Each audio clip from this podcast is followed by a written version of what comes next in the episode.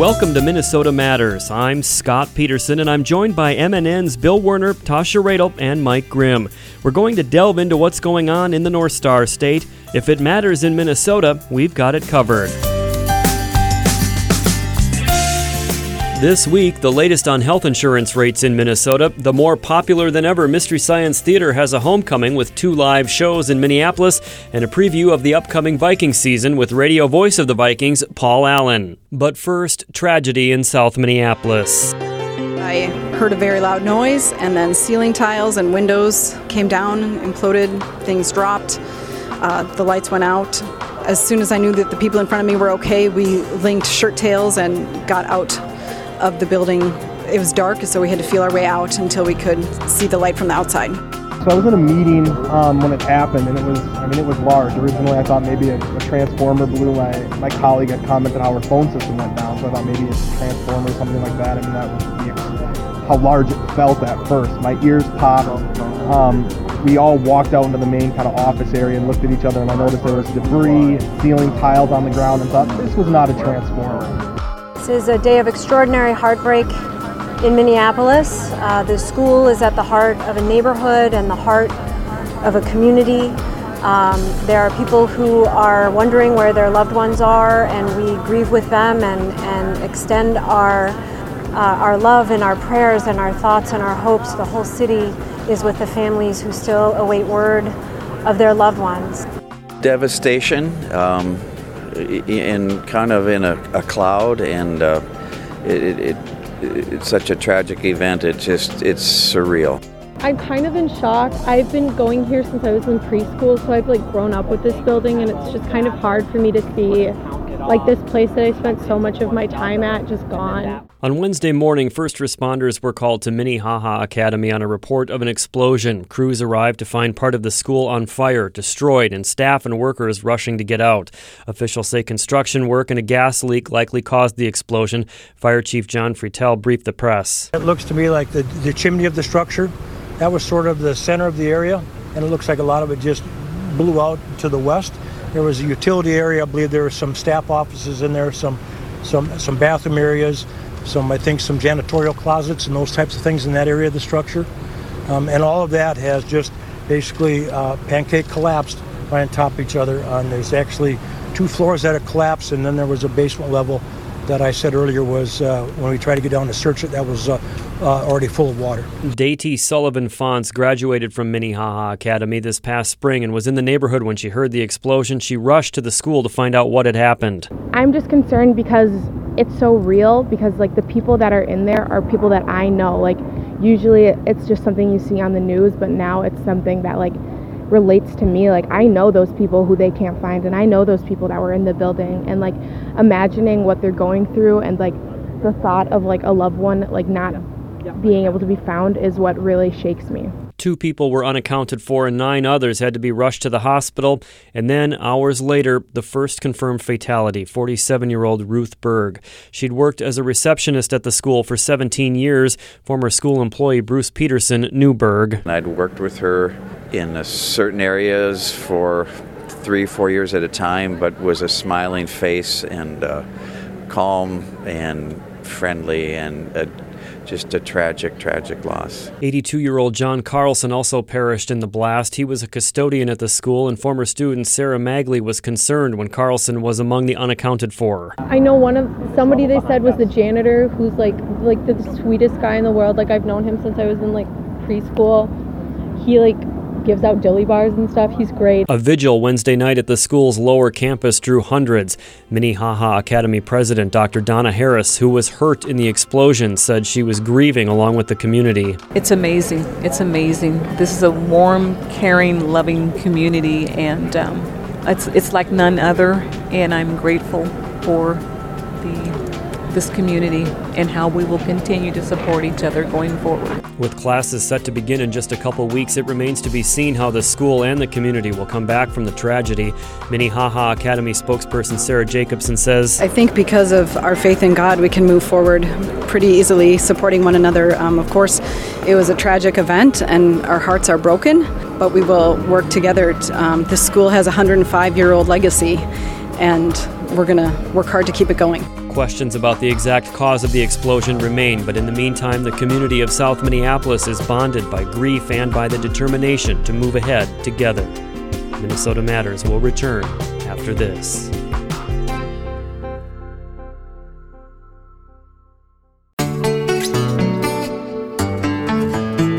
Welcome back to Minnesota Matters. Preliminary numbers released by the State Commerce Department this week indicate health insurance rates in the private market for two thousand eighteen should be about the same as this year and lower in some cases. But politicians on both sides of the aisle caution the good times likely won't last for long unless more is done to control the cost of health care. Bill Werner is here to explain. Bill, what caused the drop after last year's dramatic increases? Two things, Scott. First, fairly early on in the twenty seventeen legislative session, lawmakers approved state funding to reduce premiums twenty-five percent in the current year for those who bought insurance on the individual health insurance market but were not eligible for federal credits. That had an effect in twenty seventeen, but it does not carry over into next year. What is helping estimated premiums for twenty eighteen is what's called a reinsurance measure that the Republican-controlled legislature passed and Governor Mark Dayton allowed to become law without his signature because he was concerned about the five hundred plus million dollars cost. Reinsurance basically means the state picks up the cost of coverage for the most seriously ill Minnesotans in an attempt to hold down premium increases for everyone else.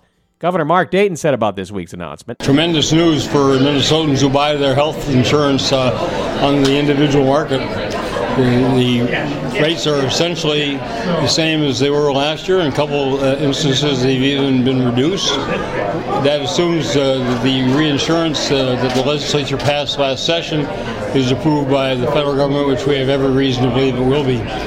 So it's uh, fantastic that Minnesota stepped forward uh, as a state to provide this uh, support for Minnesotans who, who certainly need it and deserve it for buying their uh, insurance on the individual market, and will stabilize those rates.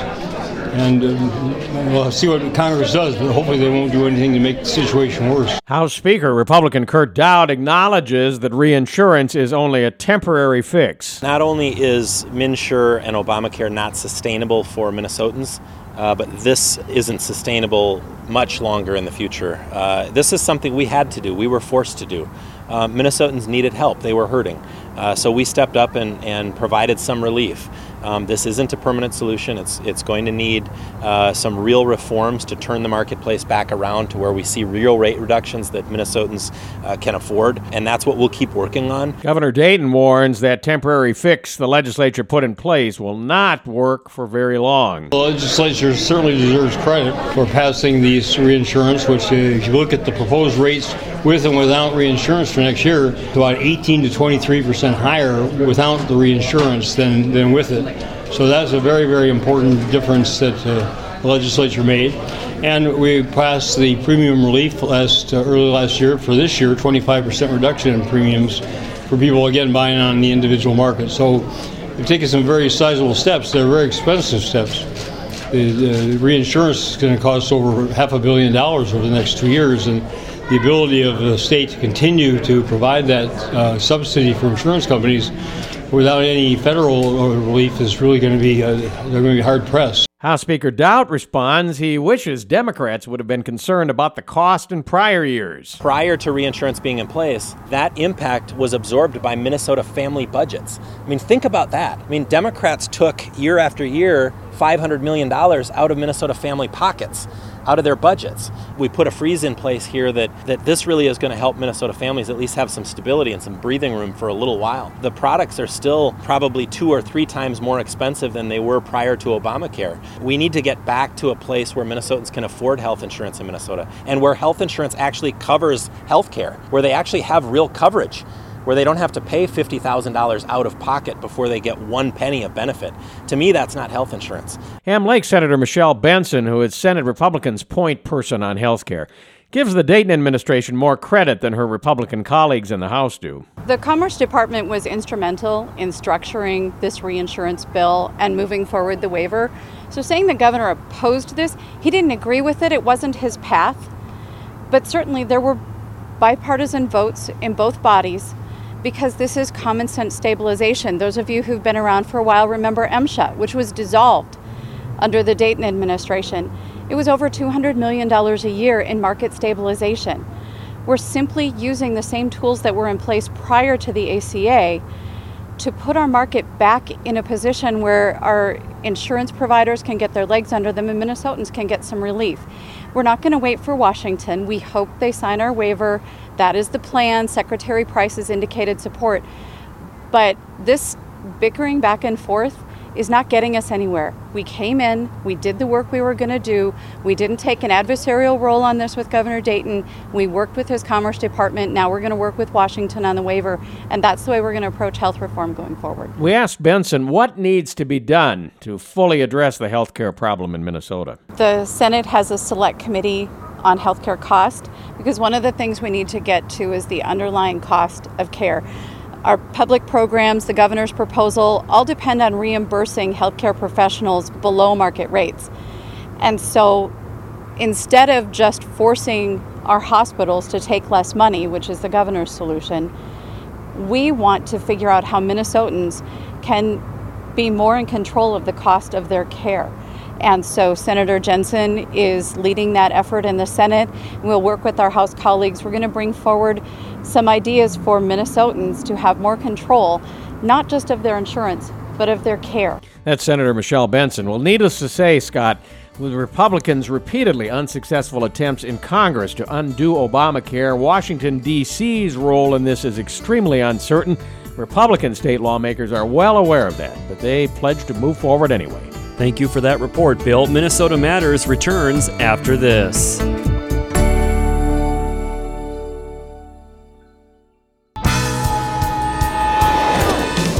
Mayday, mayday, mayday. We need your Joel Hodgson created Mystery Science Theater three thousand, or M S T three K as it's known to fans, in Minnesota in nineteen eighty-eight. The show takes place in the not-too-distant future and features a human host and robot sidekicks, Cambot, Tom Servo, Crow, and Gypsy, who are shot into space and forced to watch bad movies as part of a human torture experiment. The crew makes things bearable by making fun of the films. The show, which gained a cult following, went off the air in nineteen ninety-nine, but made a remarkable comeback earlier this year after a very successful Kickstarter crowdfunding campaign. The show can now be seen on Netflix and in person as part of a countrywide live show. I recently spoke with Hodgson about the show's humble beginnings in Minnesota, the live tour, and much more. Congratulations on the success of the rebooted M S T three K. I'm wondering, when and why did you decide to revive the show? Oh, my goodness. Well, I think I've been thinking about it ever since the show went off, since it stopped seventeen years ago. I guess I always felt like, why did it have to end? Because it's a show that's relatively inexpensive and it's fueled with bad movies, and they always make new bad movies. So I think uh, I thought about it, and then maybe ten years ago I started to really seriously think about it. And that had a lot to do with Shout Factory, uh, who are my partners in M S T, and um, they started to notice that it wasn't going away. They were still selling a lot of D V Ds, and it seemed like it was it was this ongoing thing. The fans were still liking it and still searching for it.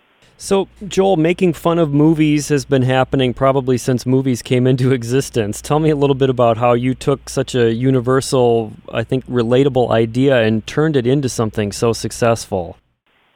It's true. Um, They used to do it at, at silent movies. You know, people would yell out stuff and observations and stuff. And for me, it started with the picture. The picture was the silhouettes and the characters in silhouette, and the idea that, oh, we'd run a movie and there'd be these characters that talk and would say stuff during the movie.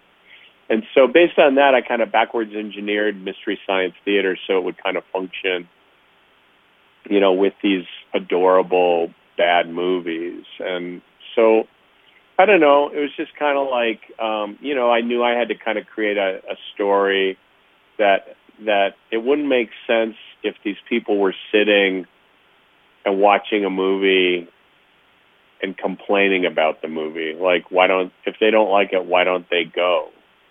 You know, why don't they leave if they're just three guys in the theater?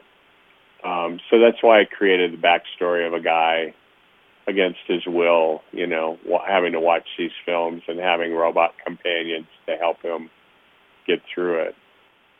The show kind of began here in Minnesota back in nineteen eighty-eight, and I'm have lived in Minnesota my whole life. When I watch it, I feel like there's a, a tone or a sensibility that somehow ties the show to Minnesota. Is that just my imagination, or is there really something to that theory? Well, I think that's really true because as a comic, I really grew up in Minneapolis. I did my stand-up in Minneapolis and developed Mystery Science Theater, and we made the show in Minneapolis. And I just think a lot of it has to do with the audience there. They're really unique. They love uh, going out. They love comedy, and they're not cynical people. They're they were really encouraging. So my whole career, I'm just so grateful. I didn't get, I didn't encounter a lot of people that like hated what I did. They were they were really um, responsive and encouraging, and I think that's kind of the secret ingredient. That's kind of how you can grow a show like Mystery Science Theater, a really weird, unusual show, is you got to have people around that are open, you know. Are, are there any rules in the writer's room about what kind of humor can be used on the show? Because it seems as though it's pretty family-friendly. Are there places you, you can't go in the finished film version that the, the writers can get out of their systems in the writing room?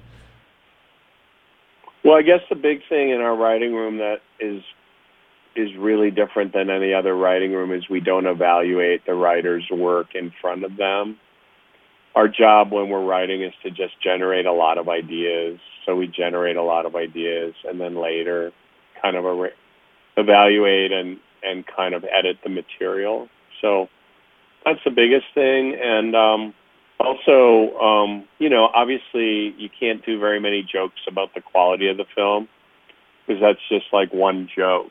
You know, oh, this movie's not that great. Aha. Right. You know, and so you can't do a lot of those. And then just being too cynical, I mean, we tend to do the more cynical, uh, what we call the cynical jab kind of happens in the third act. So it kind of encouraged the writers to just go, that's kind of where you put your frustration is the, in the third act after you've kind of demonstrated that you can hang with the movie. So we don't, you know, I just kind of say if you do too many cynical uh, jokes, they're just not going to get in. So I think I try to just, those are the really the, few, the only rules we have is don't evaluate each other, just create and jokes about quality and and just being cynical about it being a bad movie. Joel, you mentioned watching bad movies with friends, and that's kind of what you're doing because you've taken the show on the road with a live tour. I'm curious, how are things going? What kind of response are you getting from the audiences? It's been amazing. You know, we got this new cast, and they're real pros. You know, they all have at least ten years of experience, you know, each one of them in different ways, whether it's improv or stand-up or production, and they're really good, and they don't really, they're good, and they just keep improving, you know, they're a lot of experience up there, even though they're in their thirties, and each show they improve, so I'm just like, it's really fun now, because we kind of understand the composition of the show, and, you know, what's going to happen, and we know what's going to happen in a lot of cases, and so it's really fun to get to spring that on an audience that doesn't know what's going to happen. Well, much continued success to you. We look forward to having you bring the live show here to Minneapolis in August, and uh, you've been generous with your time, Joel. Thank you so much. Yeah, of course. Thank you.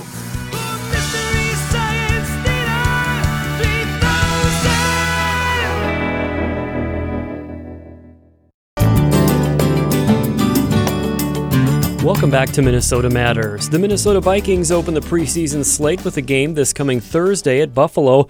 M and N Sports Director Mike Grimm sat down with the radio voice of the Vikings, Paul Allen, for a preview of the two thousand seventeen season. Well, P A, is it sixteen years now, voice of the Minnesota Vikings? sixteenth year, yeah. sixteen years, and for the first time in, well, a decade anyway, you will not have Adrian Peterson and he's loose. How's that uh, How's that going to be, no A P now? Yeah, we'll have he's loose. I mean, um, Dalvin Cook's going to get loose. Uh, somebody's going to get loose on kick returns. Eric Kendricks got loose last year in Nashville on, uh, on a pick six.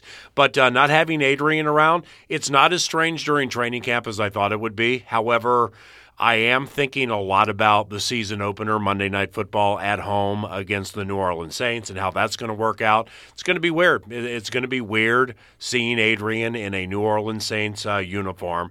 But um, with training camp and a preseason game coming up in a week and change against Buffalo, that's kind of what everybody's thinking about now. Right, and you mentioned the running back situation. Dalvin Cook, by all accounts, you've been at training camp each day, um, is having a pretty putting on a pretty good show, it sounds like. Oh, Mike, he's really good.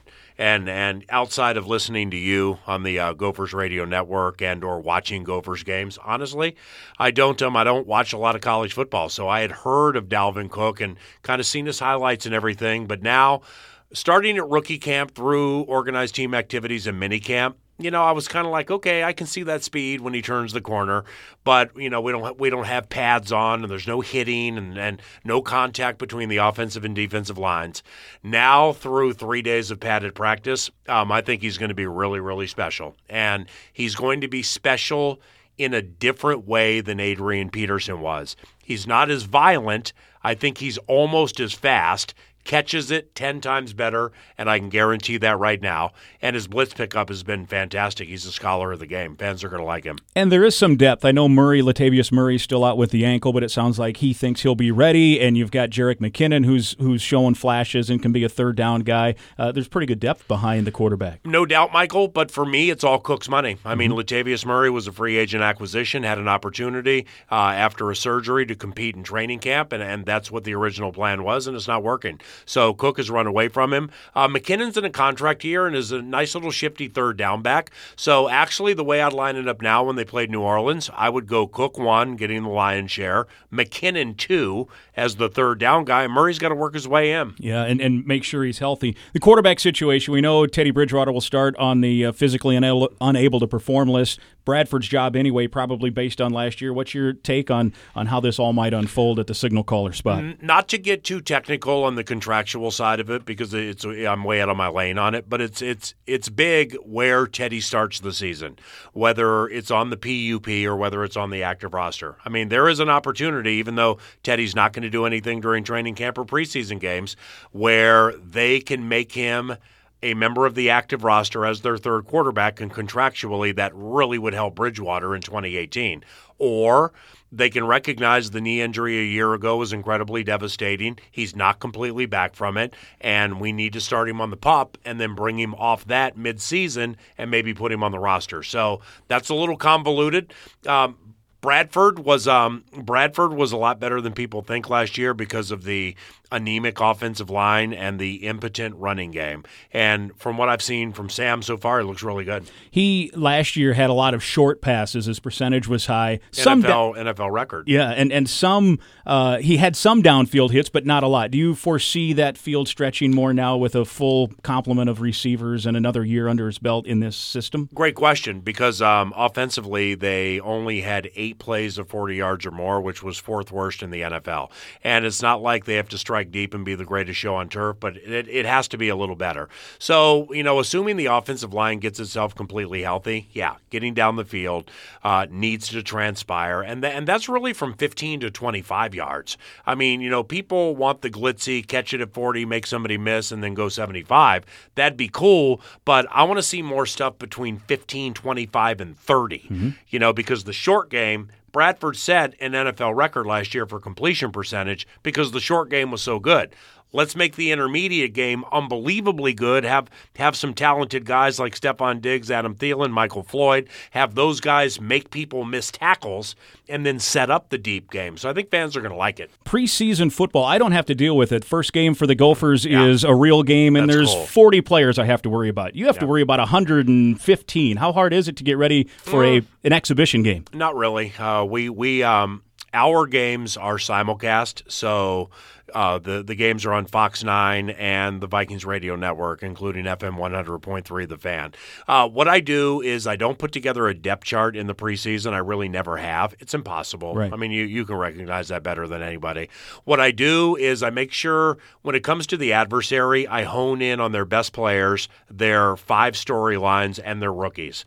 Uh, but like when we go to Buffalo, their defensive coordinator is Leslie Frazier. So that's going to be the sneaky push on talkback, get to the producer and say, let's get get a camera shot of Leslie. Let's spend three minutes talking about him. So you do stuff like that. From a Viking standpoint, watching practice as much as I do, you know, it it a lot of it needs to become rote and just second nature, where I can write down a lot of things about Dalvin Cook and Bucky Hodges and Pat Elflein and all these rookies, you know, but what I see during practice or what I glean from talking to the players and coaches, that's what's going to come out during the games. Yeah. Enjoy it. It's the rat race starts Can't now. Can't wait. Huh? Yeah, Love it. Good. Thank, thank you. You enjoy your season, too. All right. Thank you. That's Paul Allen and Mike Grimm on Minnesota Matters. After four exhibition games, the regular season begins for the Purple with a Monday night game against New Orleans at U S Bank Stadium on September eleventh.